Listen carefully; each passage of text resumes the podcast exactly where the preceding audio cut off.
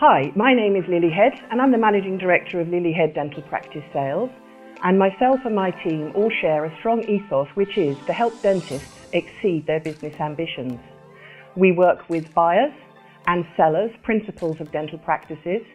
We help support them and we perform valuations and broker sales throughout the United Kingdom, putting together a successful team for the right outcome for everybody. Today we're going to talk about how much is my practice worth and how can I go about improving its value. Today I'm with Abi Greenhough, my sales director, and Abi and I are going to have a conversation around preparing your practice, maximizing the valuation, and any tips along the way that we can share with you. Now, Abi, one of the things that I often get asked, and I'm sure you do as well, is valuations. Is it an art or a science? People are always trying to understand how we come to evaluation of a dental practice? Yeah, it's a good place to start because when you're thinking about those first thoughts, those first curiosities about perhaps exiting or how I can work on my business, it's important to understand how we come to evaluation. So actually it is a bit of both. It's art and science. I spend quite a lot of my time out on the road meeting dentists with my head in a set of accounts. So it very much is the data, the numbers, the, the income and the profits, but it's also the data that we have access to, which is the comparables and how we decide what the value is. So we have a national set of data that shows us what practices have been selling for. And then the, I guess the art comes in, and that's why with a broker or somebody with long experience of the market understands from taking all of the softer factors into account in a practice, the income, the, the, the, the type of income, if it's Simplyhealth plan, if it's private, if it's NHS, the location, the presentation, the staffing, the size, the scale, all of these things come in as the art. And the art really is about how we decide what multiple or what value to apply a professional valuation needs to be done from the inside out. Um, as we touched on before, you can have two practices with the signage on the front, look, look the same from the outside, um, but they can be very different from a, a business point of view. So when we look at evaluation, we are focusing on different methodologies. So it's important to understand this. So we are looking at the overall income size of the practice. Um, and a very old way of doing valuations would be, and we still use that today to be able to concord and check out our thinking, is to look at the percentage of growth. So a practice turns over 800,000.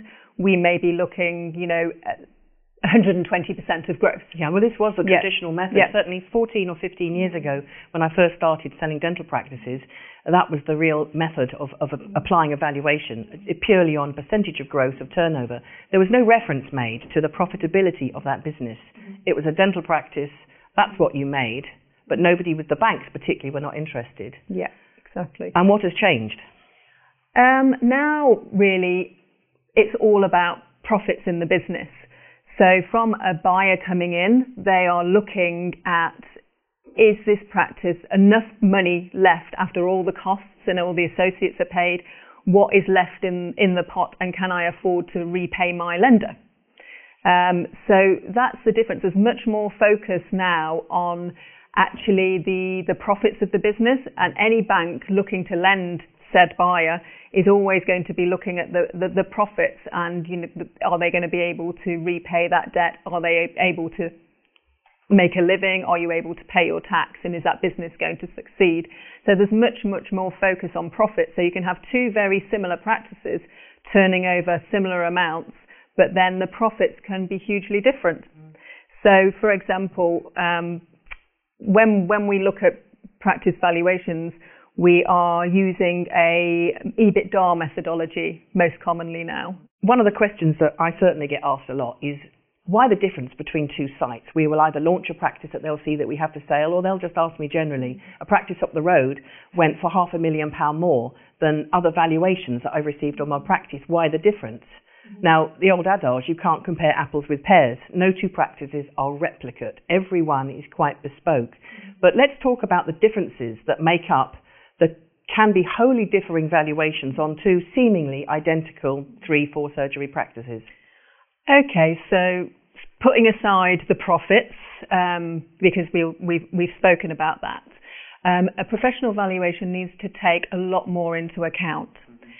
Essentially, it's a, a, little bit of a risk assessment, really, about goodwill, because goodwill, after all, is the certainty of future business, repeat business, and profits.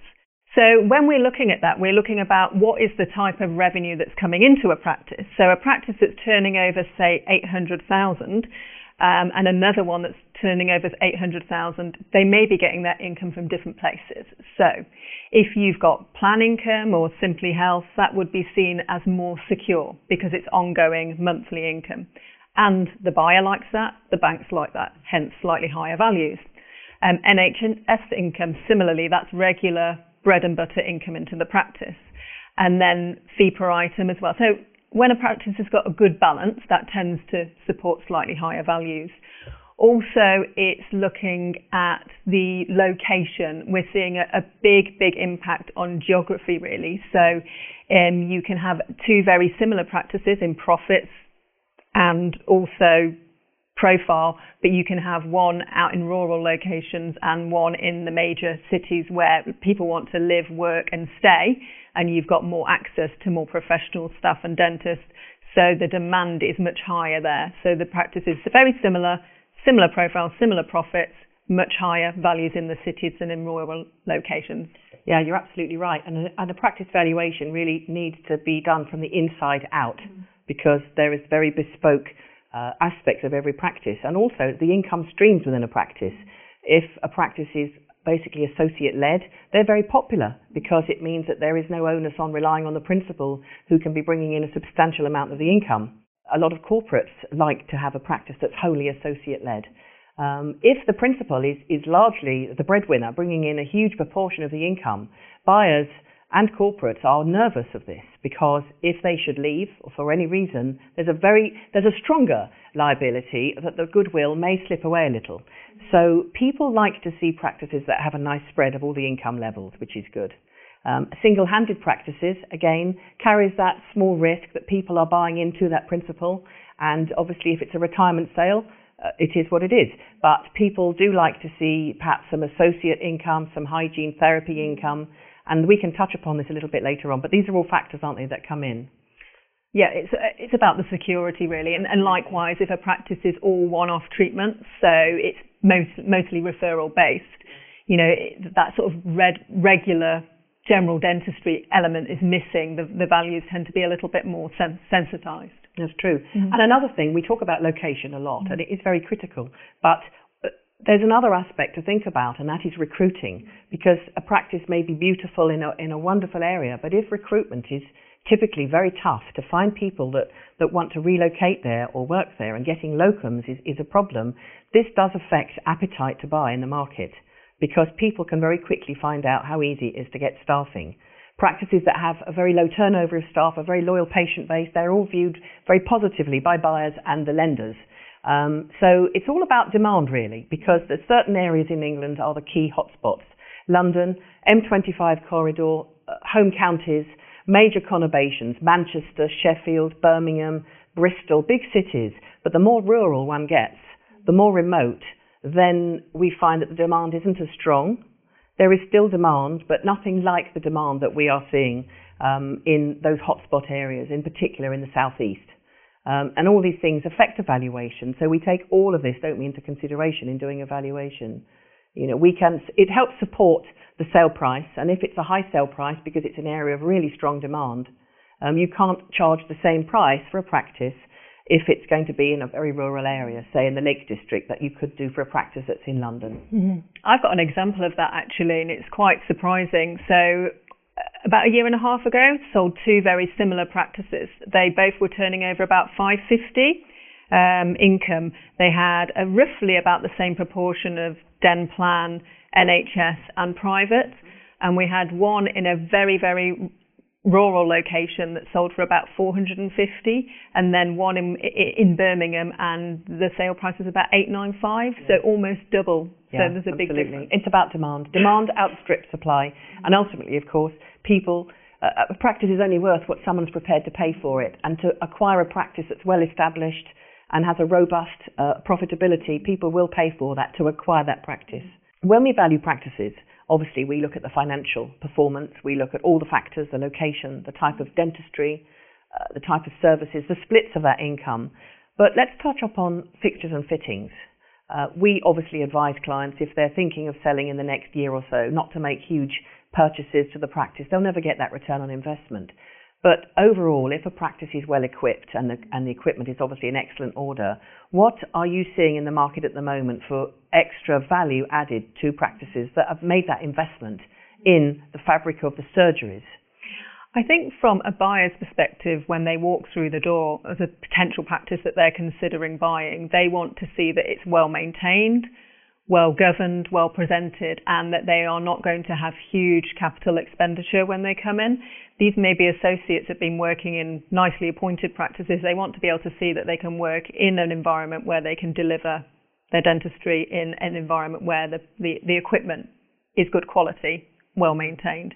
But actually, the predominant part of a practice value is about the goodwill, and the fixtures and fittings is a smaller element, but definitely something that's well presented, well maintained, sets the right impression about a practice. It's what you see sometimes, the way it's maintained, you can think that actually that's what it's like below the surface with staff and policies and care as well. Yeah, absolutely. And I think, though, it's worth adding that yes, these are all very good things to have. So never lose interest, never stop investing in your practice. Mm. But unfortunately, a bit like buying a brand new car, you know, you take it off the showroom forecourt, and three months later, the value of that mm. car is nothing like the day of, of purchase. So when we value a, a, surgery, once a practice is more than one or two years old, the value of the equipment within that is not anywhere near as the number that they paid for. And so this is why we urge caution about investing in new toys for the practice because you're not going to get that return mm. back if you wanted to sell it as part of the of the package or sell it independently. Exactly. I think that when you're investing in new equipment, you need to know whether you need it for a clinical reason and if there's a business case if you're leading up to the sale that you're going to get some sort of revenue or you're going to be able to attract patients because you're offering something new. Uh, so you need to think carefully about that. So just as a rule of thumb, a sort of a benchmark, um, a guide, a, a, pract- a, a surgery that's been operational or refitted within the last five years can be worth anything from about five thousand to fifteen thousand pounds and you may have spent 40 plus on that surgery, but the depreciation is quite it's quite considerable. Yeah, yeah. quite considerable. Okay. Um, now, valuations, EBITDA. A lot of people don't know what it means, and they mistake this with net profit, which is where there is confusion, and people end up with an inflated idea of their practice's worth. They read online or multiples of, of EBITDA, and they look at the net profit on their mm. uh, on their accounts. Let's talk about EBITDA what it exactly means. EBITDA is uh, an abbreviation for earnings before interest, tax, depreciation, and amortization, which in a nutshell is the true net profit of the business after you've taken out the interest, depreciation, or all the costs that are not applicable to the new buyer when they take over. But importantly, um, net profit often contains all the principal's clinical earnings. So if you work in the practice and you're generating 300,000, your 100% of your clinical earnings are in that net profit after cost. But for EBITDA and to calculate EBITDA, you need to look at what you do as a principal and actually add in a cost for that. So if you are generating 300,000, a broker or somebody doing a valuation will say, okay, to pay you as an associate at 45%, that's the cost, and we will take that out of the net profit. So EBITDA is not to be confused with net profit because the, the, at the moment, the multiples that we're seeing, depending on location, so in rural locations, we're seeing about anything from four and a half to six, six and a half times EBITDA, or six if it's really big scale practice. But in the big cities, we're seeing from anything from about six to eight. Yeah. Um, so, but it's important to remember those multiples can only be applied when you've put in a cost for you if you were working there as an associate. Absolutely. And of course, let's not forget that those, they're not capped. People, we, we've achieved values, as we know, in the last year of eight, nine, and ten times a multiple of EBITDA. If it's a group, it's bigger. So practices can achieve that number multiple, obviously. You know, let's not forget that, that we've achieved, you know, on occasion practices that have gone for nine, ten times EBITDA. But these are practices that are quite remarkable. They have an outstanding um, EBITDA. And that's where the professional valuation comes in because it's by our knowledge of the market or all of the history of what's sold, we understand what multiple is appropriate for that particular business. Yeah, absolutely. And that goes back to data. Mm-hmm. Values that we know we've achieved and people are prepared to pay for that profile of practice. So it, a practice is so bespoke in its own modelling. So there is no one size fits all. So mm-hmm. the, the, the, the motto to our, our clients is you know, have your own personal valuation done. So all the personal factors are taken into place, and then we will give you a report that will give you a very accurate pinpoint on your practice's current worth in the market. Don't read what you hear and think, oh, it's a sim- that sounds a bit like mine. That's what I'm worth. It, it's very different. And often we give people a very good news story about the value of their practice, and it changes their planning as well when they realise what their practice is really worth. Let's now talk about practices that are in demand in the current market. Uh, when I started selling practices about 14 or 15 years ago, private practices were very much in favour, and NHS practices were often difficult to sell. There was a turnaround then, and up until about five or six years ago, NHS was king, and private practices took a bit of a hit on the values. In those, in those times, people were applying the percentage of growth methodology to value them, but I can remember that they were 83 to 85% in line with NASDAL figures. And in NHS practices we're 110 to 120%. Now everything has gone full circle, and the good news is that practices that are private, practices with a strong plan income, orthodontic practices are now achieving excellent prices. So it really is a reversal of fortunes for private owners. And more and more sales that we broker and most people that register with us now are very keen to have strong private and plan income. So that's a very good news story. Um, multiples are higher, yeah. and so it, it's a good. Mm-hmm.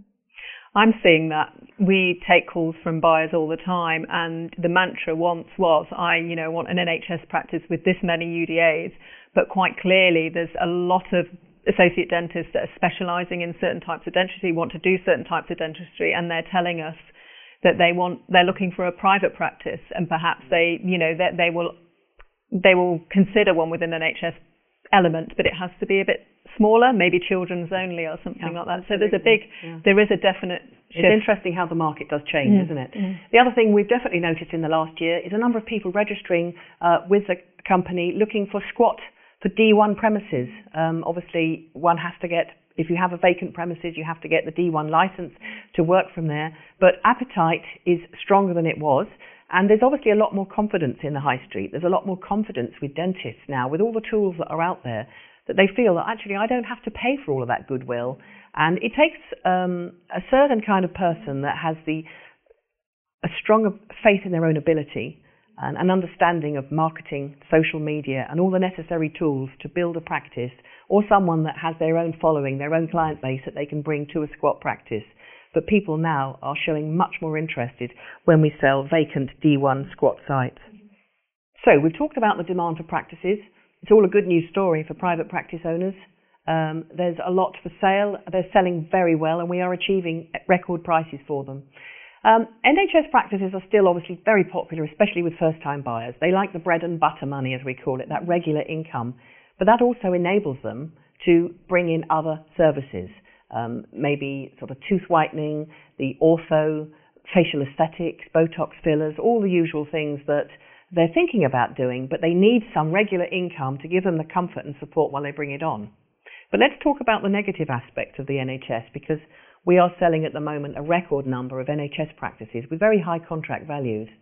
And the feeling is that with the reforms that are imminent, 2020, they're talked about, much written about, what are you seeing in the marketplace with our clients and the feeling of how that may affect their practice, the, the value, the worth, and the long term future? I think um, it's all about confidence. We've got the prototypes, but you know everyone's a little bit uncertain about when that's going to be rolled out and what's it going to be, what's it going to look like. So what we're seeing is more NHS providers maybe taking their practice to market So there's a bit more choice. Um, and maybe they don't want to go through the change because they've got uh, sort of organisational change in delivering the contract on the horizon. So there's a bit more coming to the market in NHS. And from a buyer's perspective, they're thinking, do I stop and wait? You know, so there's a little, you know, with some, there's a little bit of hesitancy in some cases. I don't think that's the case with the cluster group buyers. They are still, you know, looking for the, the, the NHS, the mixed practices, because they're, they, are they are a good business model for them. Um, I think where we're seeing a little bit of reluctance in the NHS side of things is where maybe there's a bit of a, a track record of poor performance for the contract. So because if you've got breach notices or clawbacks, it's really important to speak to people about that because any buyer will pick that up in due diligence and they'll be thinking about what's the risk that this will be rebased or I won't be able to perform that contract once it's mine. Um, is there any risk that it will be terminated? So I think we're a little bit of a crossroads where there's more people trying potentially disposing or selling, and then we've got a little bit of a hesitancy for buyers in certain locations or with NHS practices that aren't performing, you know, where they should be. Good. I think you're absolutely right, Abi. Um, people are thinking of selling their practices. One of the misconceptions that would be good to, I think, um, air is that people don't always wait till they're sort of 63 before they retire at 65.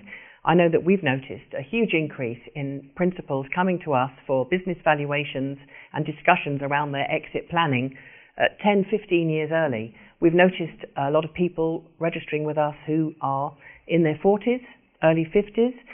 We are selling their practices and they're staying on for five or 10 years. They've got a lot of gas in the tank. They've got a lot of passion and drive, but they're finding that you know, the the, uh, the demands of ownership and the restraints has taken a bit of a toll on them, especially if they have an NHS practice with all the the CQ, uh, CQC and the red tape and everything else. It all gets a bit much, and it's affecting their quality of life. So they're enjoying selling their asset, enjoying great returns financially, but now having that freedom. But if you're thinking of getting your practice ready to go to the market, what are the key pointers that we can give principals how to increase their profits and make changes now that will affect hugely the rewards at the end of the line, whether they sell in six months or six years. Mm-hmm. So it's important to look at if you're thinking of selling soon, three years, 10 years. Anything that can make it more attractive to buyers is good news. But if we think about the numbers, anything where you're growing the revenue into the practice, so anything money coming in on the top line, and then looking about how that translates into profit. So things that you can do to increase that profit margin. It all has a big effect on the valuation. For example, if we're valuing a practice on seven times EBITDA, seven times the profit, if you are looking at reducing cost potentially by 25,000, that will be translating to 175,000 on your sale price. So if we think about looking about the top line and thinking about revenue in the practice, we've already spoken that having a diversity of income is really good news from a buyer's perspective. So thinking about expanding your business by offering new services. So maybe you've got a very good you know activity in general dentistry and that's how you spend you and your associates spend most of your time looking at other services that are in demand in the area. So doing a little bit of research in the area. Is there kind of endodontic access here? Is there orthodontics? Is there a sort of a demand for cosmetic stuff, whitening, um, facial aesthetics? Because people are really tuned into the way they look. So, you know, it's really important to people. So thinking about extra services that you can add. If you've got a spare room, for example, you might want to think what makes the best sense for me business wise? Does it make sense for me to have an associate and start building the book, the list, or does it make sense for me to have maybe a hygiene, more hygienist provision because uh, working with a hygienist to, for your patients to see them more frequently or working with your um, patients that they more patients attend the hygienist, you can actually it tends to be about 60 plus profit for working for the revenue from the hygienist compared to if it's all associates. So it's thinking about who, where can I use that space? What can I add? Mm. That makes far more business sense than a, a more acceptable uh, reaction I get is, well, I've got a spare room and I'm renting it to the local physiotherapist. Well, of course, the benefit is that you're getting a bit more footfall. They're coming in to have their treatments done with a sports physio, chiropractor, whatever. But none of that, you're getting rental from a room, but none of that is adding to your top line. That's not increasing your goodwill. You're far better placed having that room with an associate or a hygienist or therapist on it because ultimately the income and revenue they bring in will be yours to sell on. It'll be your goodwill, your share of that. So that makes far better sense than subletting vacant rooms to outside healthcare professionals. I think the only other thing to add on that is when a buyer's coming in, um, maybe you haven't got the time to do that. Maybe you you know you're looking to sort of get out the door in six months or sooner. Um, a buyer coming in, they see that scope that you know it's their 20-year business model, their plan.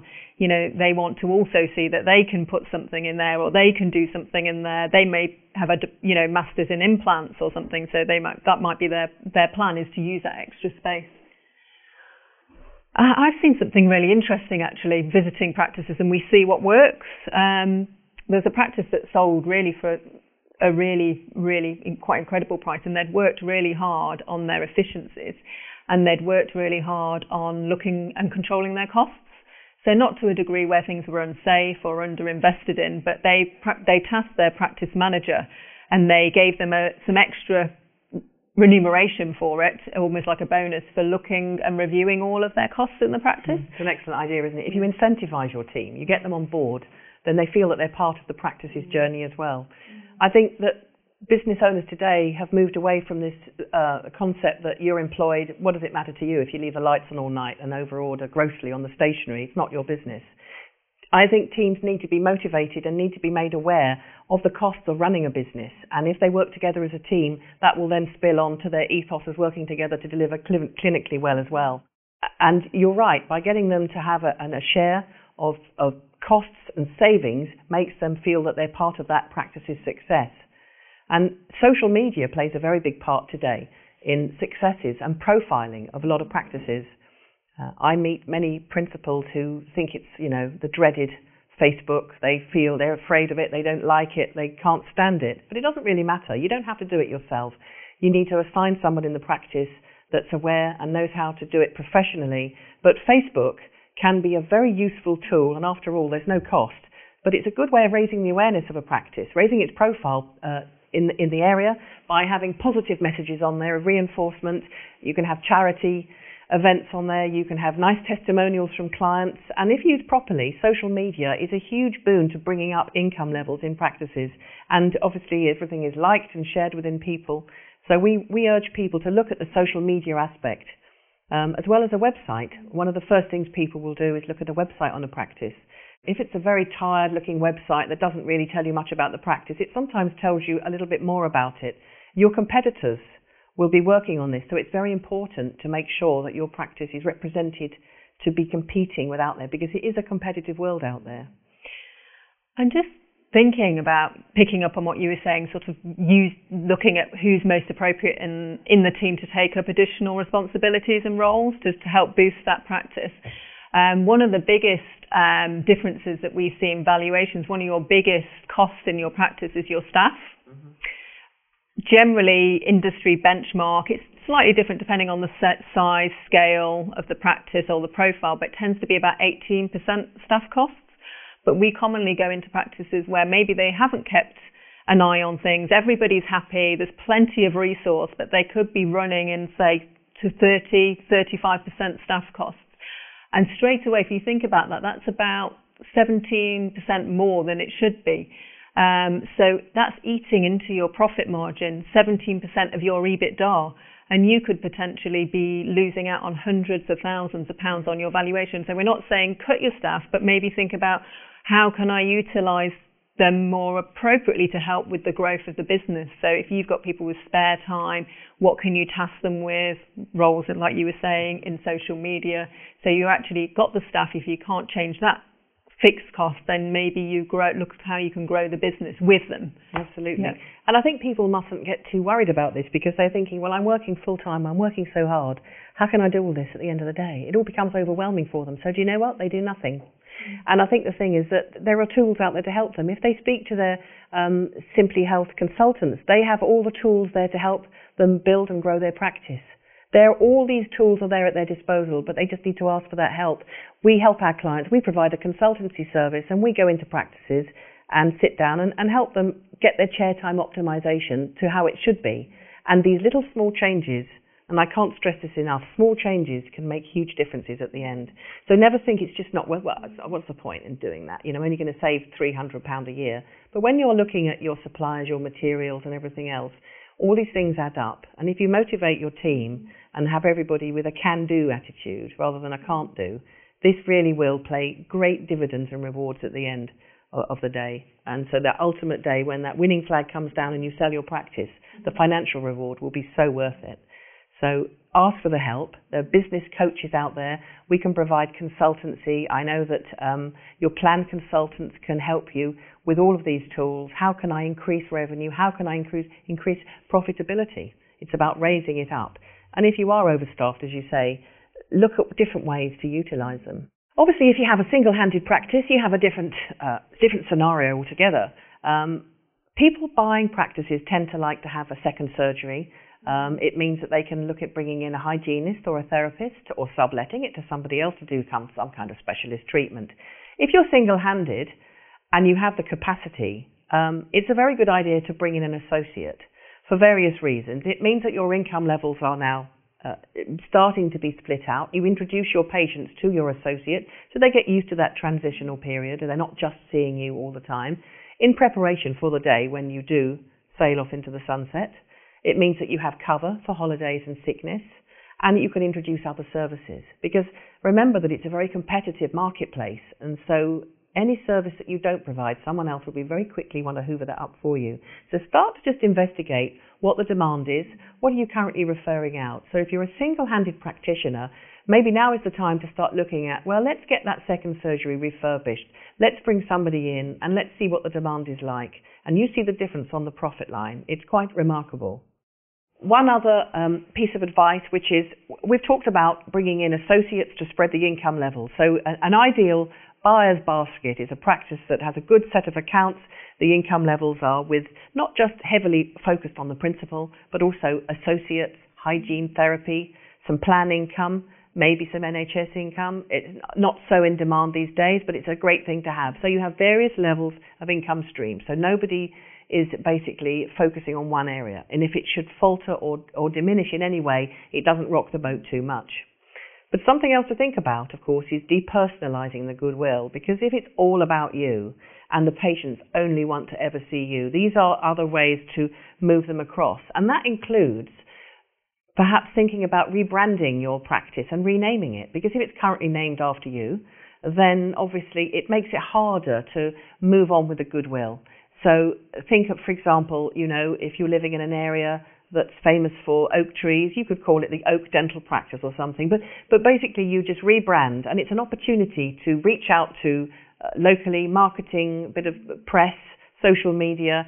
So it's a double it's a double opportunity here to reach a wider audience, but move it away from being all about you and make it about the Oak Dental Practice as an example really the important thing to think about as well is that the, we, we sell all types of practices. So it could be a single-handed one chair practice. It could be a practice with, you know, 10 plus surgeries. You know, there is a market for everything and it's all about the things that you can tweak wherever you are in that journey to make it more attractive to your market.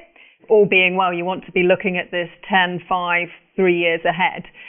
That doesn't always happen because life and circumstances change. But the reason we say that is because any changes that we're talking about that influence the top line, the costs, the profits, you want to be seeing a sustained pattern of that in the account. So it's going to take maybe, you know, one to two years to start to, for that to start to translate, for that growth to translate into the numbers in the accounts. So when we've spent time with principals going out to meet clients all over the UK, and we then go away and write the report, do you feel, Abi, that you have a good feeling about who's the right buyer for that practice? When do you have this gut instinct that the right match for them? Let's talk about matching up buyers and sellers here. Okay, so when we walk through the doors and we see the accounts, we get to a, quite a good idea based on the profile of the practice. Which is the likely market, who are the likely buyers. And by that I mean individual first time buyers that are going to maybe work in the practice as the principal has. Um, or you've got cluster groups that have got anything from five to 20 practices or maybe a few more, and then the corporate, the big corporate buyers. And I sort of see it a bit like a scale, really. So if you're a single handed practice, um, it's unlikely that the corporate buyers are going to be your market. So that's at this end of the scale. And then you've got the slightly, the, the bigger scale practices, maybe two, three to four surgeries. So that might appeal to individual buyers. It might appeal to somebody that's got a small group or possibly the corporates if they see they can add other services or merge. And then at the other end of the scale, you've got the corporate buys, which are very much the, you know, 750 turnover plus four surgeries plus plus plus, and they have healthy, healthy EBITDAs where the, you know, number of surgeries active. And, you know, these are price tickets in, you know, millions plus. So by that very virtue of the price level, a lot of the individual buyers, which are first time buyers, are priced out of that market because although you can work together in partnership, it's quite difficult for an individual to raise, you know, two, three million pounds from debt. So you've got sort of a, a continuum of buyers really. Um, and that's what we're seeing. So when you go into a practice based on its performance, the likely valuation, you get a good idea about who are going to be the people looking at this. Lovely. So I think really we've covered um, in today's webinar a, a, a nice broad picture of, of how to uh, increase your practice's profile and profitability. I think really to summarize, we need to talk about the key points. And the first one is know your practice's worth. So it starts with getting evaluation. And we do regular appraisals for uh, clients annually until they're ready, you know, four, five, six years in advance. And that's a good thing that we can provide. And it's, it's good for them to know. You've got to know your number. And you can pass this information on to your wealth management advisors and IFAs for pension planning, if nothing else. But keep a track on your practice's worth. Um, never stop looking after and investing in your practice. Don't take your foot off the gas. And finally, be prepared. Make early preparations. It's never too early. So have that conversation with your dental accountant, share with them your plans, your dental solicitor, and start to get your accounts in a good ship shape and order so that when you take your practice to the market, you will get the ultimate reward for a life's work. So thank you very much for joining us on this webinar on what is your practice's worth and how you can increase the value. Uh, if you would like to contact us, we are always available on lilyhead.co.uk. We have a highly interactive website and a live chat where you can talk to any one of our team and we would be very happy to answer any questions that you might have and arrange a confidential call back at any time. Thank you very much.